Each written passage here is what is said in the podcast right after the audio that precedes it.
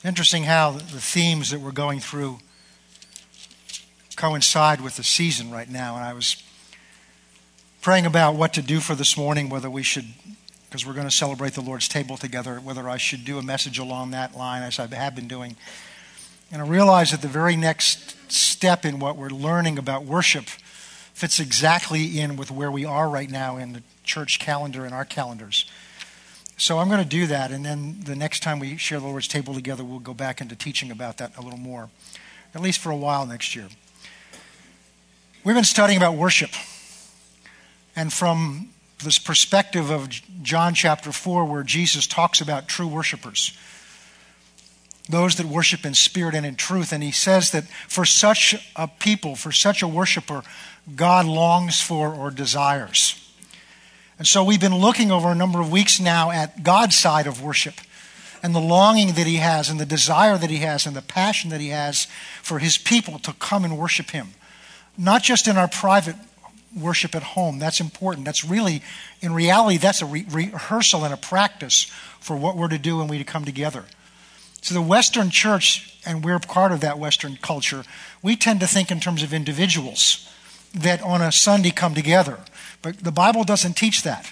The Bible teaches us that we're one body and we all are different individuals having different functions, but the purpose of our individuality and the purpose of our individual functions is so we can function together as the body of Christ. That's what your physical body does, and Paul refers to that in several places as an example of that. Imagine if all your organs were just independent and did what they wanted to do. Now, sometimes it feels like they do. But that's called disease, or that's called sickness. That's not normal. That's not natural. And you don't function as well when all your parts aren't working together for one purpose. Well, in the same way, his body doesn't function as well and is not as effective if his body parts, which is what you and I are functioning on our own independent ways.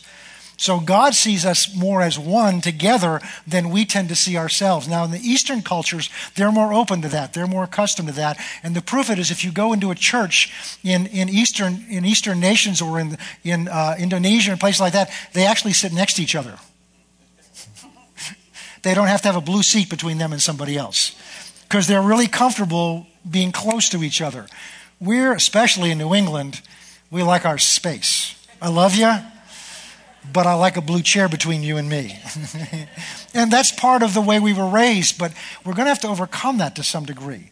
And so we've been learning about worship from God's side, what God is looking for, and the opportunity that we have when we come together in a service like this, that God is here, but he wants to manifest himself to us in a much more powerful and much more tangible way than he's been able to do, and we're holding him back.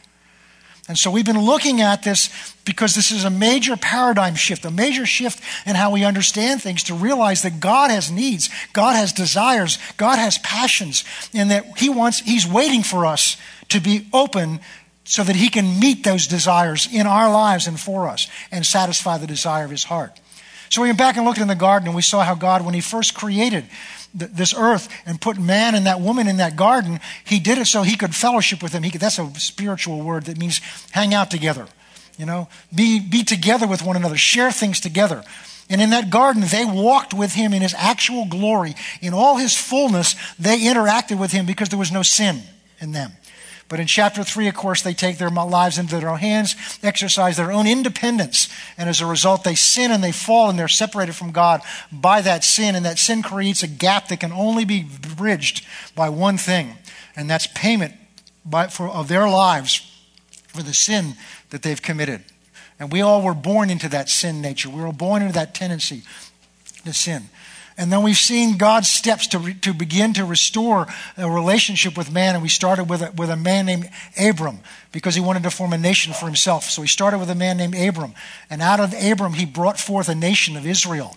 And then we saw that God brought that nation down into Egypt for protection and for provision, that they overstayed their need to be there, so they cried out for a deliverer. God brings them out into the wilderness through Moses. And we saw that the next step that God had for his intimacy with them to be among his people was God had Moses construct what's called the tabernacle of Moses in the wilderness. And we studied that for several weeks.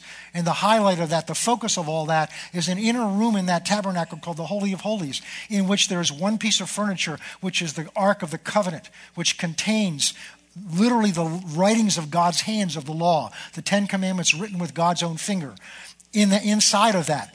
And it's covered with a seat called the mercy seat, which is what allowed the priest to go in there into the presence of God's righteous, holy requirements and not die, because the mercy protected him from the judgment of the requirements of that law.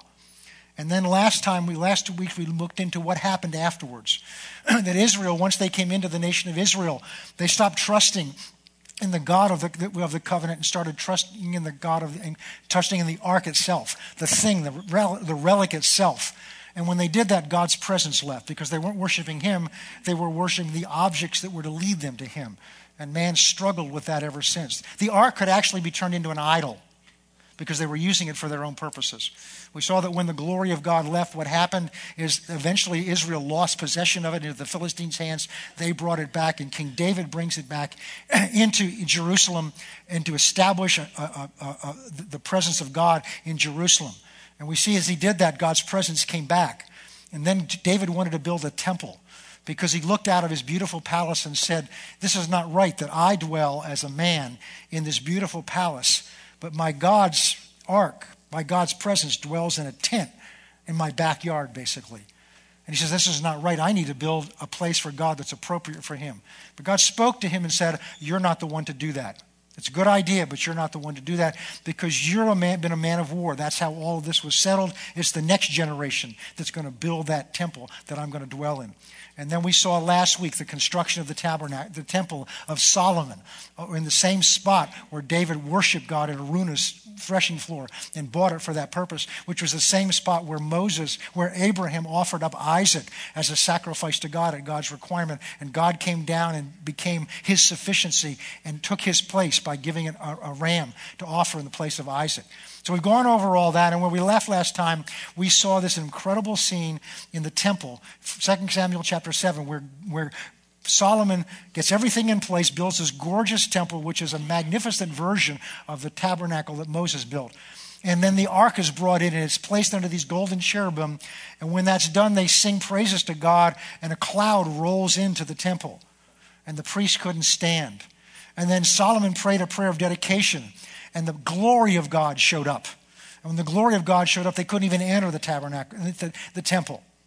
And then Solomon ends, and this is what we ended with. In chapter 7, he ends by consecrating it as a place where when things would go wrong, when they would have need as a nation, when they would be under attack as a nation, he consecrated that as a place that they could come and expect to meet with their God.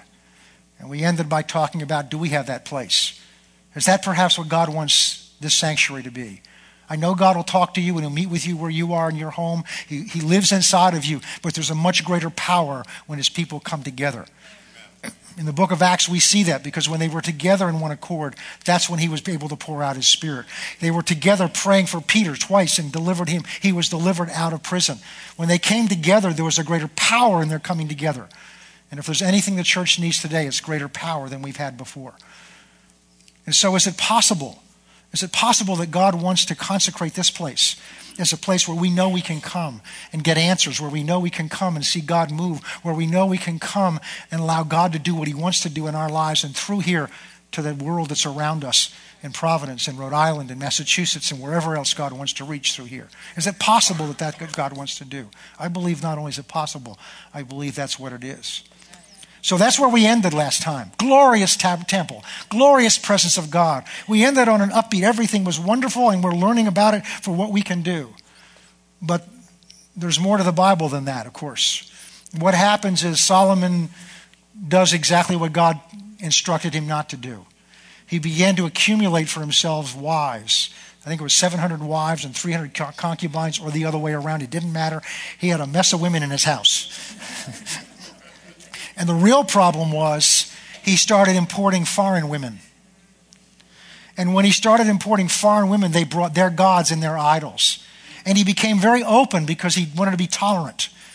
One of the greatest dangers affecting this nation right now is something that looks so wonderful, and it's toleration. Of course we're to tolerate certain things, but there's some things we're not to tolerate. There's things God doesn't tolerate. And God is love. In the name of toleration, another word for toleration is compromise. And once you start compromising, it's a slippery slope that you get onto, and it's very hard to stop.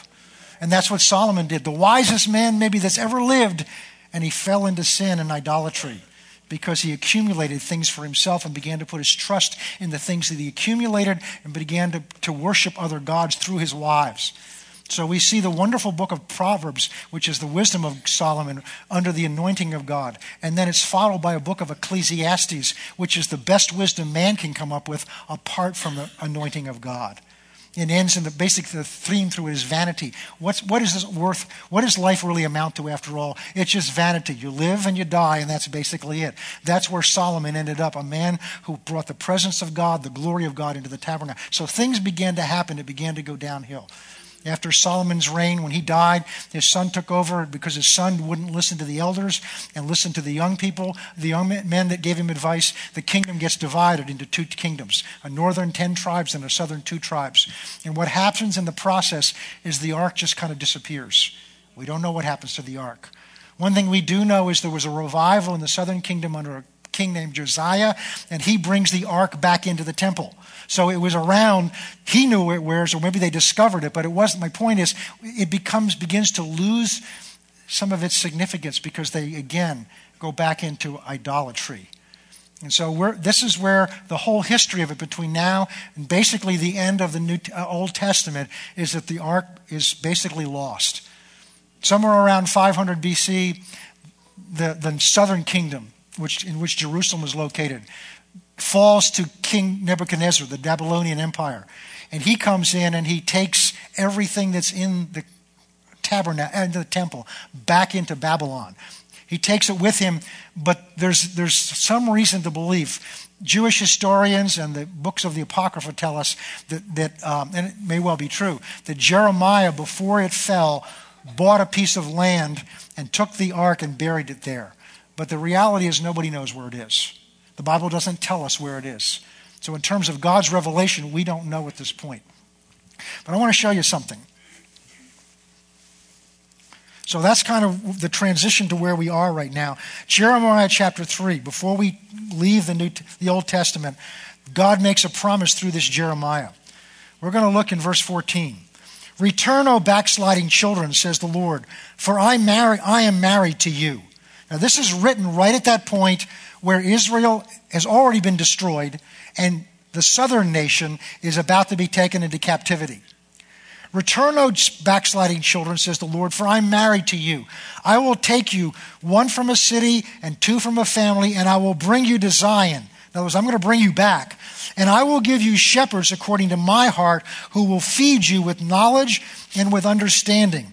And then it shall come to pass that when you are multiplied and increased in the land in those days, says the Lord, that they will no more say, the ark of the covenant of the Lord, it shall not come to mind." In other words, the ark that you've worshipped, the ark that was my presence among you, you're going to come a day where you're not going to need the ark.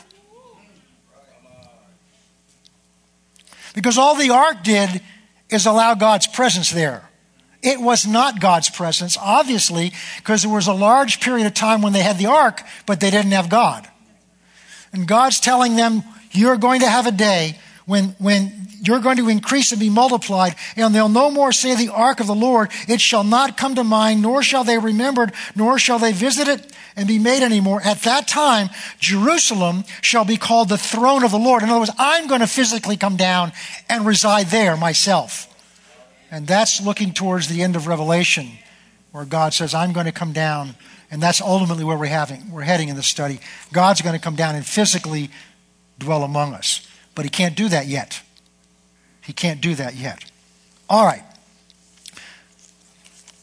Go with me to Isaiah chapter 7. So the ark disappears.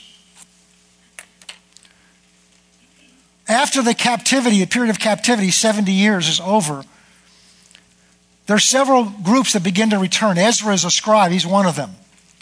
Zerubbabel is another that comes. And some prophets come with them.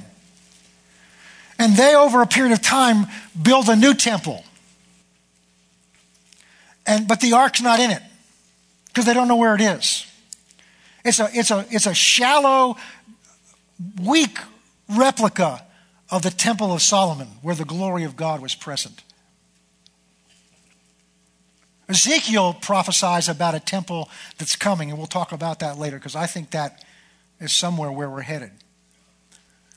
But now there's this period of time when you've got two nations. The northern nation just quickly goes into idolatry, and after about 150 years, they're just destroyed. They're the lost tribes of Israel is what they're known as. The southern two tribes, Judah and Benjamin, they last about another 150 years. And eventually they fall into idolatry, and they're taken captive by the Babylonian Empire, by Nebuchadnezzar. And they're kept there for 70 years and then brought back. All through that time, there's prophecy about one coming who's going to deliver them. All through that time, there's talk about a Christ in the Greek, but a Messiah in the Hebrew language, which means an anointed one that's going to come from God. Isaiah chapter 7.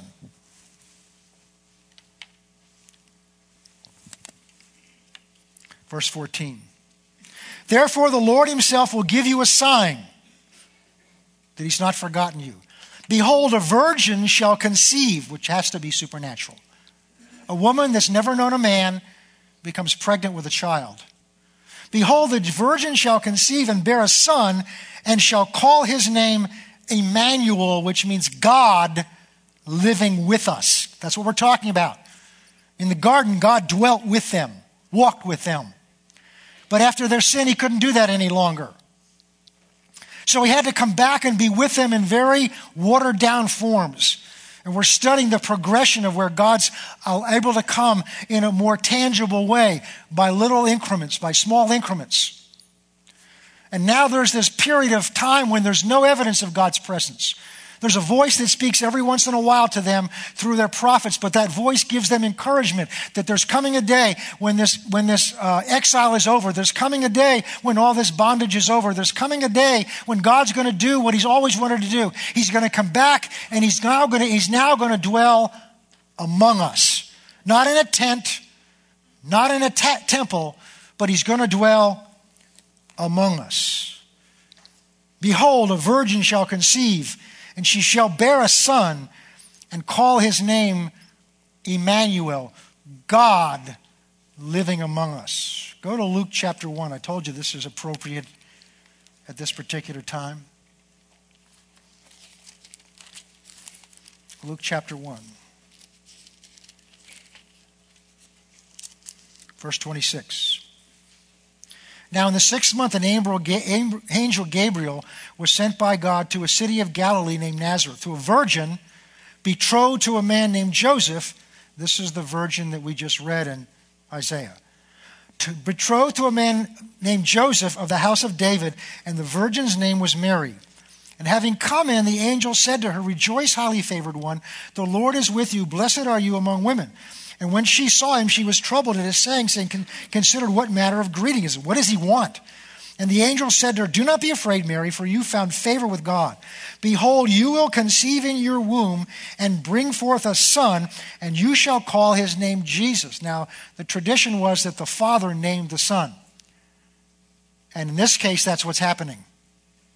Because the father of this child we're going to see was not Joseph, because he's not had relations with her. The father of this child is Jehovah God himself, and so he is naming his son. "He will be great, and he will be called the Son of the Highest, and the Lord God will give him the throne of his father David, and he will reign over the house of Jacob forever, and of his kingdom there will be no end." And when Mary said to the angel, "Well, how can this be? Because I don't know a man. I've never had relations with a man." And the angel answered and said to her, "The Holy Spirit will come upon you, and the power of the Most High shall overshadow you." In other words, you're going to become pregnant through the Holy Spirit. He's going to do in you what your husband would have done if this were a natural child. "Therefore, the Holy One who is born of you will be called the Son of God." Now look at what's happening here. The next step in our study, God's not satisfied was just having a people that belonged to him. God's not satisfied to be able to dwell in a measure, in a cloud and a pillar of fire over a room in a tent where only one man can come in once a year. He's not satisfied with that. He's not satisfied with dwelling in his glory in the temple of Solomon because he's still shut up in a temple. He still can't reach out and touch people. And so the step that God's waiting for, it's not the final step, but the next gigantic leap of God's, satisfy God's desire to be among his people and to relate to them is God says, what I'm going to do is I'm going to become one of them. And God didn't cheat to do that. He didn't just, poof, show up as a man. He entered this life the same way you and I entered this life. The seed of our Father was conceived in the womb of our mother. And the combination of those seeds produced you. And God said to this woman who, this is why it was so important that she did not know man, that she was a virgin. God said to this woman, you are going to be conceived and you're going to carry in you literally the Son of God. And she's saying, how can this be? I'm pure. I've never known a man. He said, because the Holy Spirit's going to come upon you and he's going to conceive in you the male seed into your womb. And you're going to supply the female part, which provides his flesh. So his flesh came from his mother, but his spirit came from his Father. So he could be born and wear the flesh of man, but have the spirit of his Father animating him and giving him life. John, the gospel writer, talks about this. Let's go over to John chapter 1. Amazing.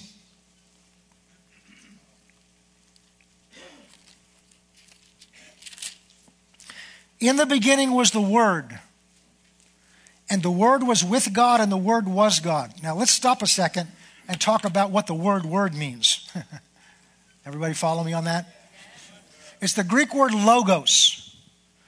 There's two main Greek words that are translated word in English. This one, logos, means the complete expression of an idea, a concept, or of a person. It implies the full communication of a person's character, of a person's nature, of a person's will. And it's not hard for us to understand, because in the beginning was God, the Father, the source of all things. And with him, we're talking about before he's born in Bethlehem. And with him was a complete expression of him.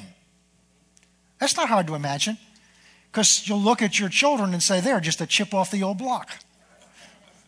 There's still times, I'll look in a mirror, or I'll say something, I'll say, that's just what your father was saying. Especially the things I said, I'll never do what he did or never say what he said.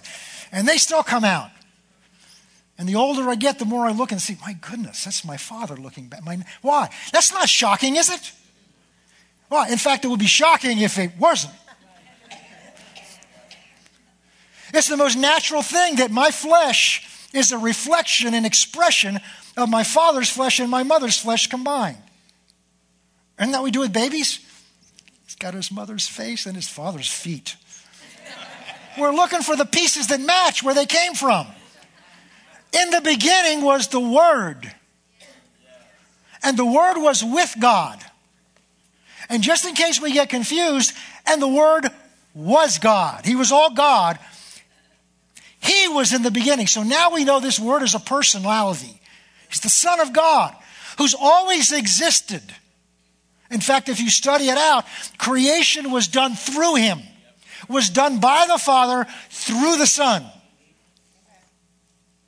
The Son was given responsibility over the creation. So when something had to be done to straighten it out, the Son was the one responsible for coming to do it.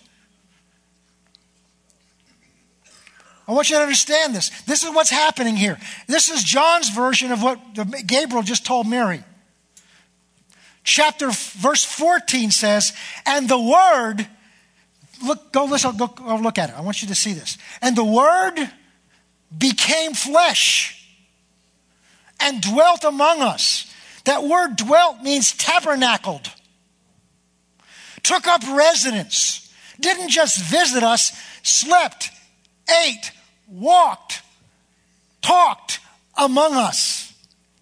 And look what the result of that. And the word became flesh and dwelt among us, and we beheld his glory, the glory as of the only begotten. What's begotten? As a child's begotten of the Father. And what did we beheld in him? He was full of grace and truth. Full of grace and truth. Go with me to Romans chapter 8.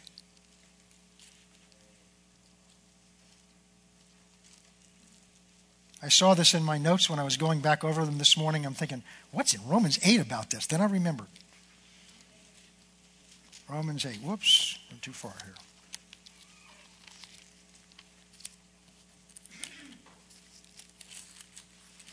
Romans 8, a glorious chapter about what Christ has done for us to deliver us and to set us free.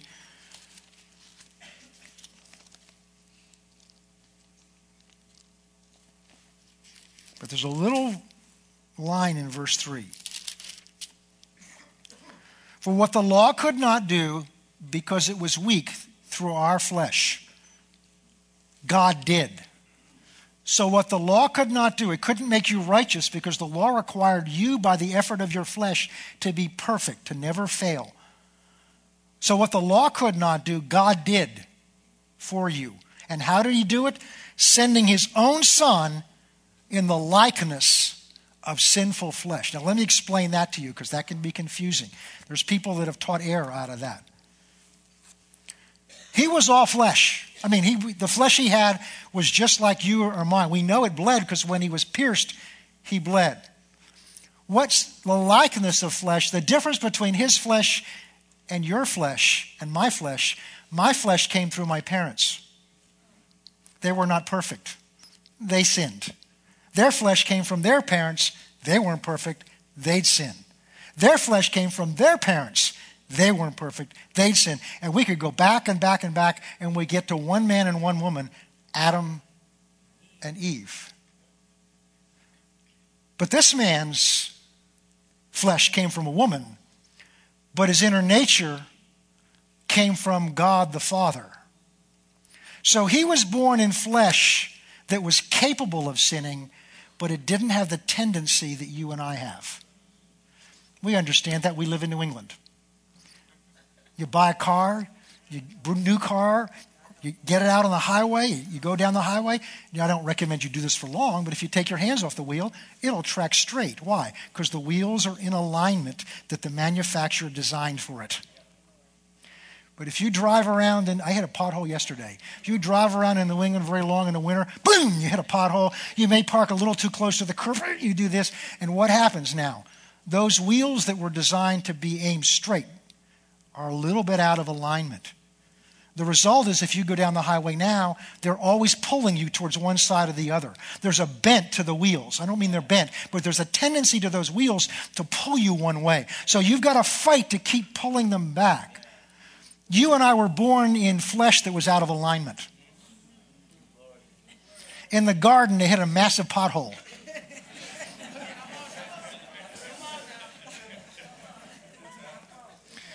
And we go to church and we get our wheels realigned, but then we go back driving on the streets of New England again. We go out into life and they get knocked out of alignment again. And while they're out of alignment, we've got to fight to overcome the tendency. That's why we've had power steering. That's the anointing of the Holy Spirit. He's the power steering to help you overcome. Okay? Jesus' version of the flesh came right out of the manufacturer's right off the assembly line, perfectly lined up. He was capable of sinning. We're going to see that in all ways, but he didn't.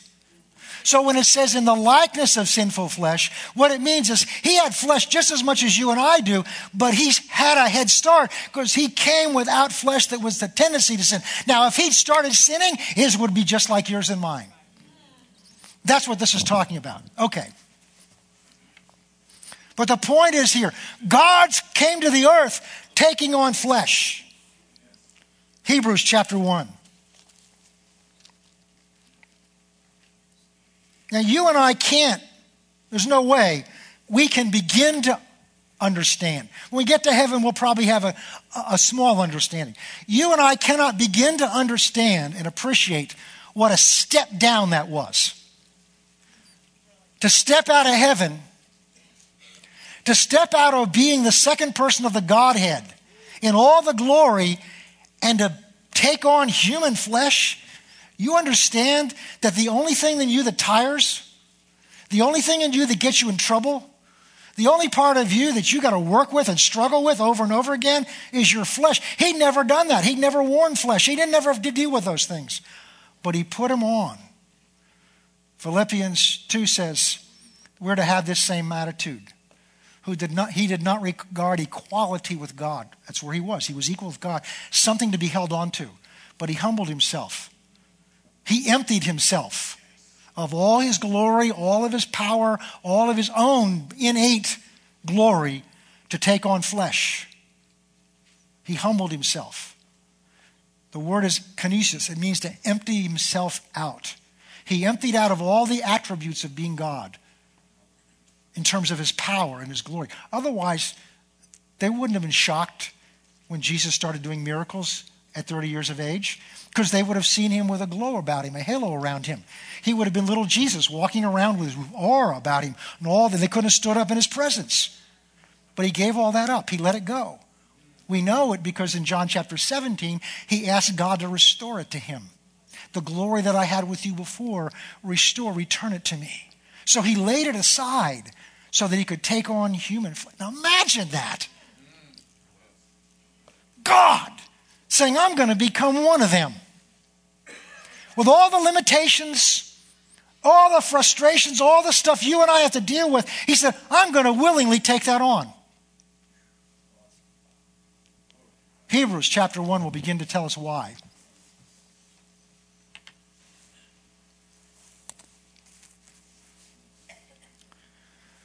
God, this is again John giving his version of this. God, who at various times and in various ways spoke in times past to his father, to our fathers, that's Abraham, Isaac, our spiritual fathers, by the prophets. So God's spoken to us before, but he's spoken through men and women, prophets and prophetesses. Has in these last days spoken to us by his Son. Now, when you speak to someone, that can be by words, it can be by action. So there are other ways of speaking or communicating than just by words. In these last days, he has spoken to us by his Son, whom he appointed heir over all things, through whom he also made the worlds. Talking about the Son now. Who being the brightness of his glory, that word literally means an outshining of his glory and the express image of his person. So this one that God spoke to us through, the Son, was an exact replica of the Father. And there were times that glory was there because he goes up on a mountain with Peter, James, and John and goes to talk to Moses and Elijah, and they saw him in all his glory. And the moment they wanted to enshrine it in a little tabernacle there, it disappeared. And he just returned to them in his human flesh. So in times past, God's spoken to us through prophets, through men and women of God. But in this time, God's spoken to us by putting his Son among us. And you'll see why in a few minutes. When he had by himself purged our sins, he sat down at the right hand of majesty on high. Now, why did God do this? Why did God take on flesh? Well, let's go to chapter 2 of Hebrews and we'll see part of it. Verse 14. Inasmuch as the children, that's you and me, have partaken of flesh and blood, he himself likewise shared in the same. So he decided the plan of God was that his Son would come to this earth and become a man, share in the same flesh and blood that you and I share in. That through death, he might destroy him who had the power of death, that is the devil. So the first reason he took on flesh is because in order to redeem mankind, the penalty for sin is death. Well, that's kind of counterproductive if the reason he wants to save us is so he can have us, but the only way he can have us is if we die, if we're killed, then he's paid the price, but he can't have us. So God came up with a plan that it says in the Bible was so glorious and so grand that the principalities and powers and the rulers couldn't imagine God would do something like this. That God himself would take on flesh. And the first reason God took on flesh is because now as a man, he could legally die. Remember I told you that in the garden when they sinned, the reason God evicted them from the garden was because there says there's one more tree I told them not to eat of. And if they eat of that tree, they're going to have eternal life. They're going to live forever. And here's the problem. If they live forever, they can't die. If they can't die, nobody can substitute for them in death and pay the price. That's why Christ could not redeem the fallen angels, because once they fell, there was no redemption, because they're eternal beings. They can't die, so there's no penalty that can be paid. They're eternally lost. But God, out of mercy, said, whoa, I can't have them become eternal in that fallen state, so I've got to keep them out of the garden lest they experience eternal life, and then I can't substitute for them and redeem them. Hallelujah. It's all an act of mercy and grace and love.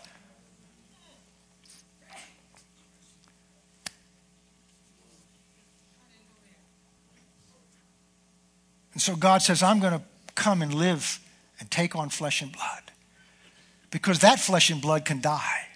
Jesus bore a body that could die, because he did die. And the first reason he came in flesh is so that he could bear the sins and the penalty for the sins that you and I have committed.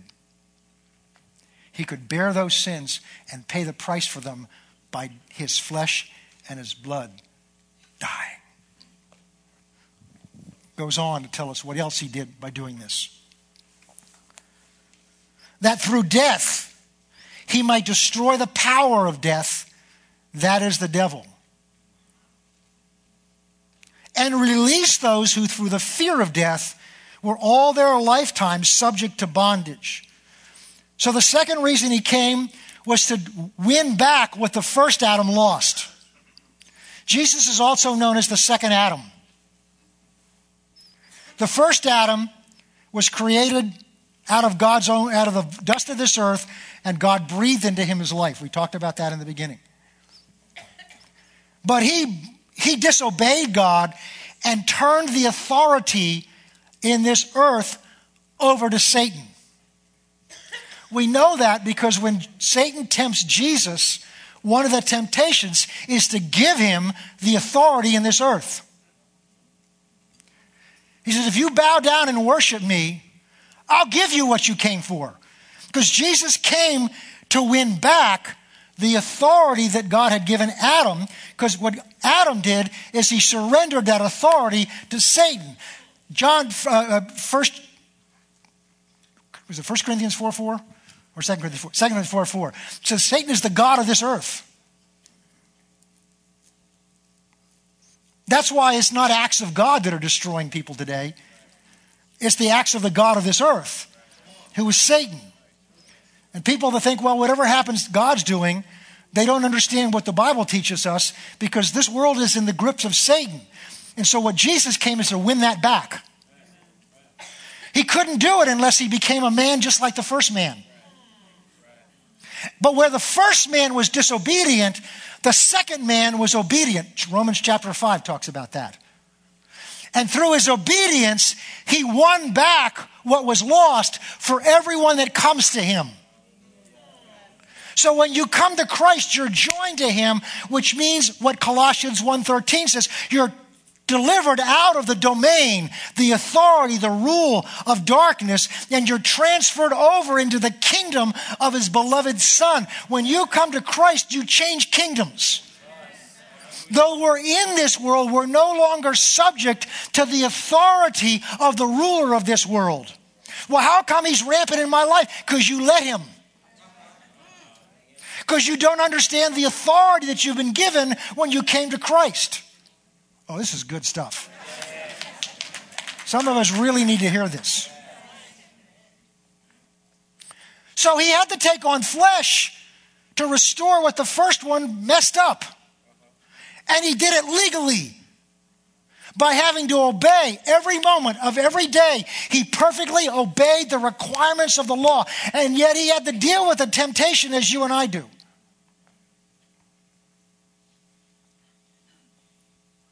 So that when he came to the end, the one that was killed on that cross was a righteous man under the law. So that when his soul was taken down into hell, as it was, and when the price was paid, God could send his Spirit down there to bring his Son alive in the place of death. Now, we don't have a record of what went on there other than it said he spoiled principalities and powers. And it says he now holds the key of death, hell, and the grave. So somewhere in this process, when he comes alive again in this place of death, he reaches over and takes the keys which control life, death, and the grave. He took those out of Satan's hands. And I'm certain, now we don't know this, but this is what I imagine, that Satan demanded, wait a minute, this isn't legal. There's no, I brought you legally here because you died and you died in sin and I legally have you here. But he overlooked the one small technicality that none of the sin that set him there was his own. So that God could now legally bring him alive in that grave and bring him back up out of there. And when he came out of there, guess where he left the sin? Your sin and my sin. He left it judged down there. Woo! That plan, the Bible says, was so glorious that it fooled Satan. He could not imagine that God would love you and me so much that he would go to that extent to redeem us. But he did. So that he may destroy him who had the power of death. That is the devil, who through fear of death kept you in bondage. Let's go over to chapter 4. We'll look at another thing he did. Verse 14. Seeing that we have so great a high priest who passed through the heavens, Jesus, the Son of God, let us hold fast our confession. That's our confession that he's our Lord. For we do not have a high priest who cannot sympathize with our weaknesses, but was in all ways tempted as we are, yet without sin. So what he's saying here is he became, once he was raised from the dead and seated at the right hand of God, he became our high priest. Just as the high priest Aaron and then his sons were ordained to minister in the tabernacle and then eventually in the temple. If you read on through Hebrews 9 and 10, you'll find out there's a new presence of God. There's a new sanctuary, but it's in heaven right now. And our high priest, who's not from the lineage of Aaron, he's not from the lineage of Levi, he's from the tribe of Judah, David's tribe. He's now reigning as high priest because it says in Hebrews that change from a descendant of Levi to a descendant of Judah signifies a change in the nature of the priesthood. Those priests died. This new priest doesn't die. He's of the order of Melchizedek, Hebrews chapter 7. That's why he can sit down. Remember in the tabernacle there were no chairs because the work was never done? Jesus has a chair sitting next to the Father. He sits in it because his work is finished. It's done.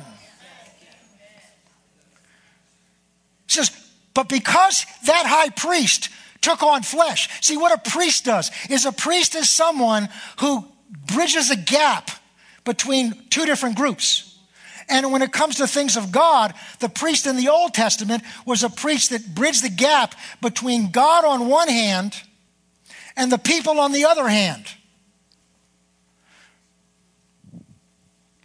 The people couldn't get to God unless they came through all the rituals of the high priest. And God couldn't approach the people unless he came through the rituals of the high priest. But those priests were men just like you and I are. They had sin in their lives, so they ended up dying and had to replace them over and over again. But this priest is a different priest.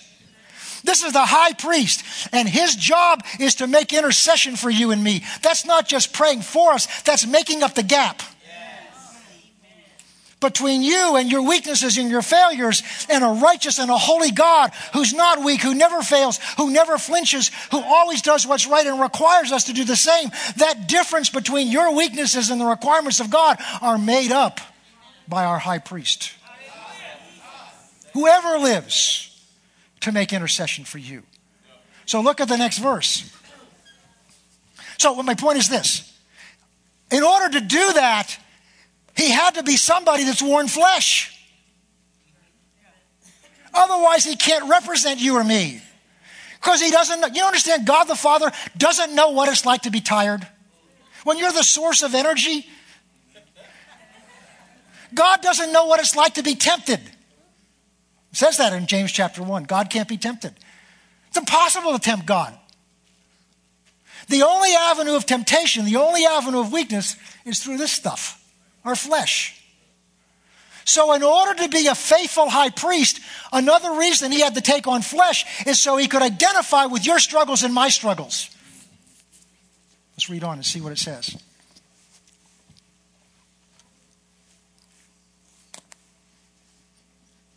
Verse 15, for we do not have a high priest who cannot sympathize. That's a double negative, which means we do have a high priest who can sympathize with our weaknesses, because in all points he was tempted as we are, yet he didn't sin. So on the one hand, he knows what it's like to deal with getting upset at people. He knows what it's like when people offend you and you want to. He knows what it's like to be discouraged. He knows what those temptations are like, yet he never gave in to them.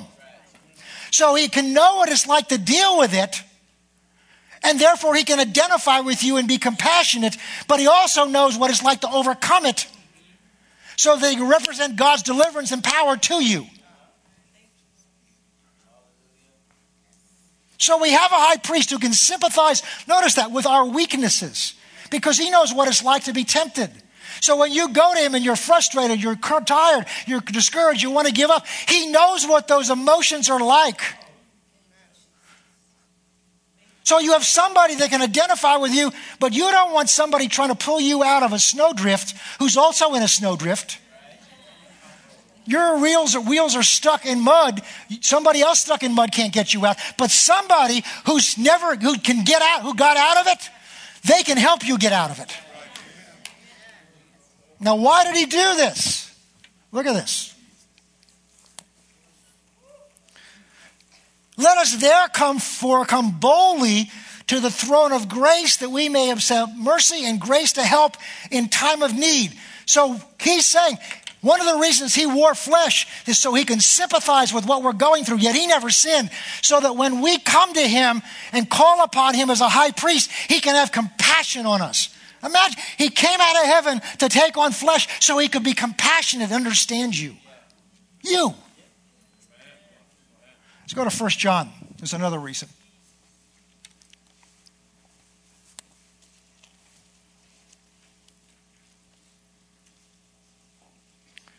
1 John 1.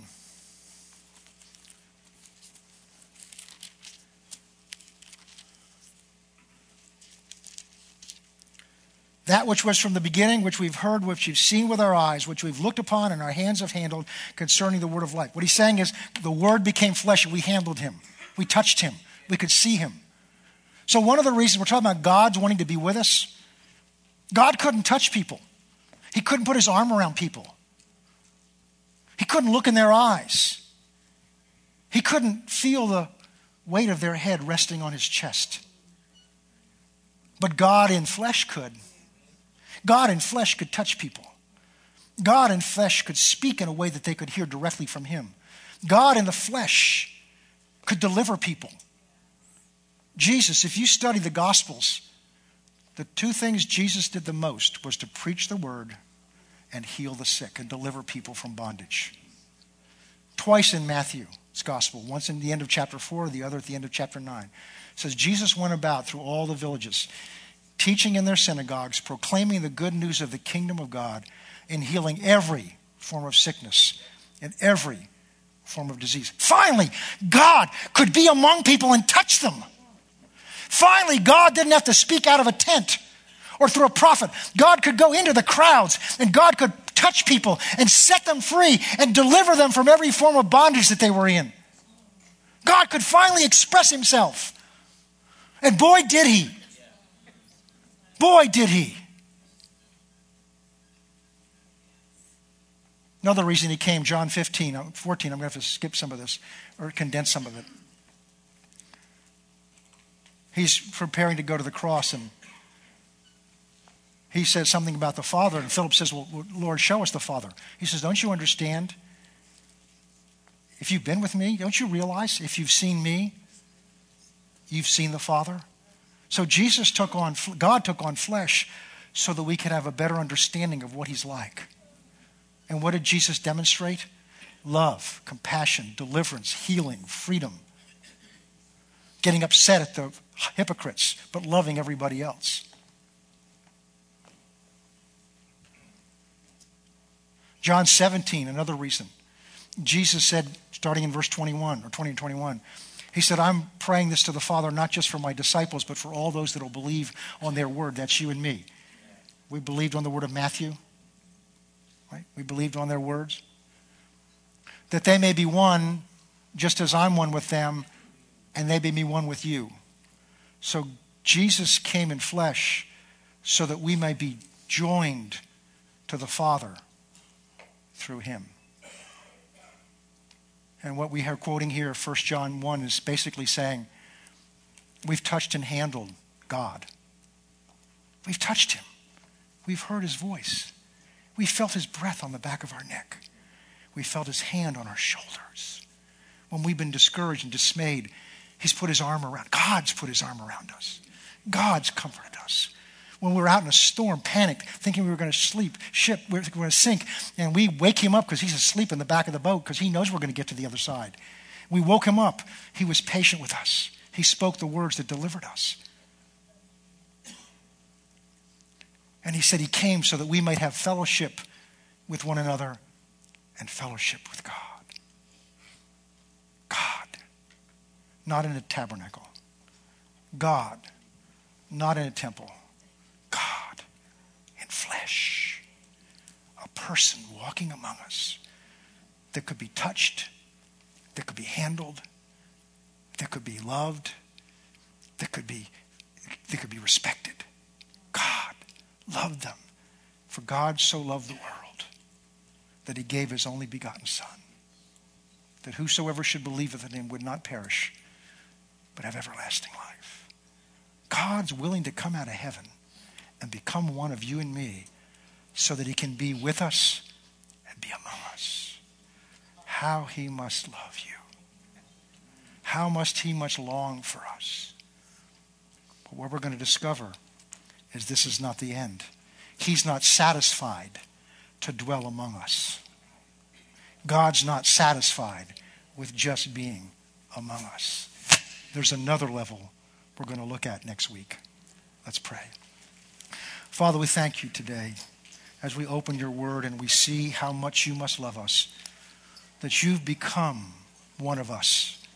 You've taken on flesh and blood to be like us so that you could understand us, to be like us so that you could sympathize with our weaknesses, and yet you never gave in, so that you might become a merciful high priest.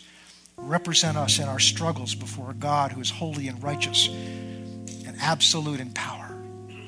How you must love us.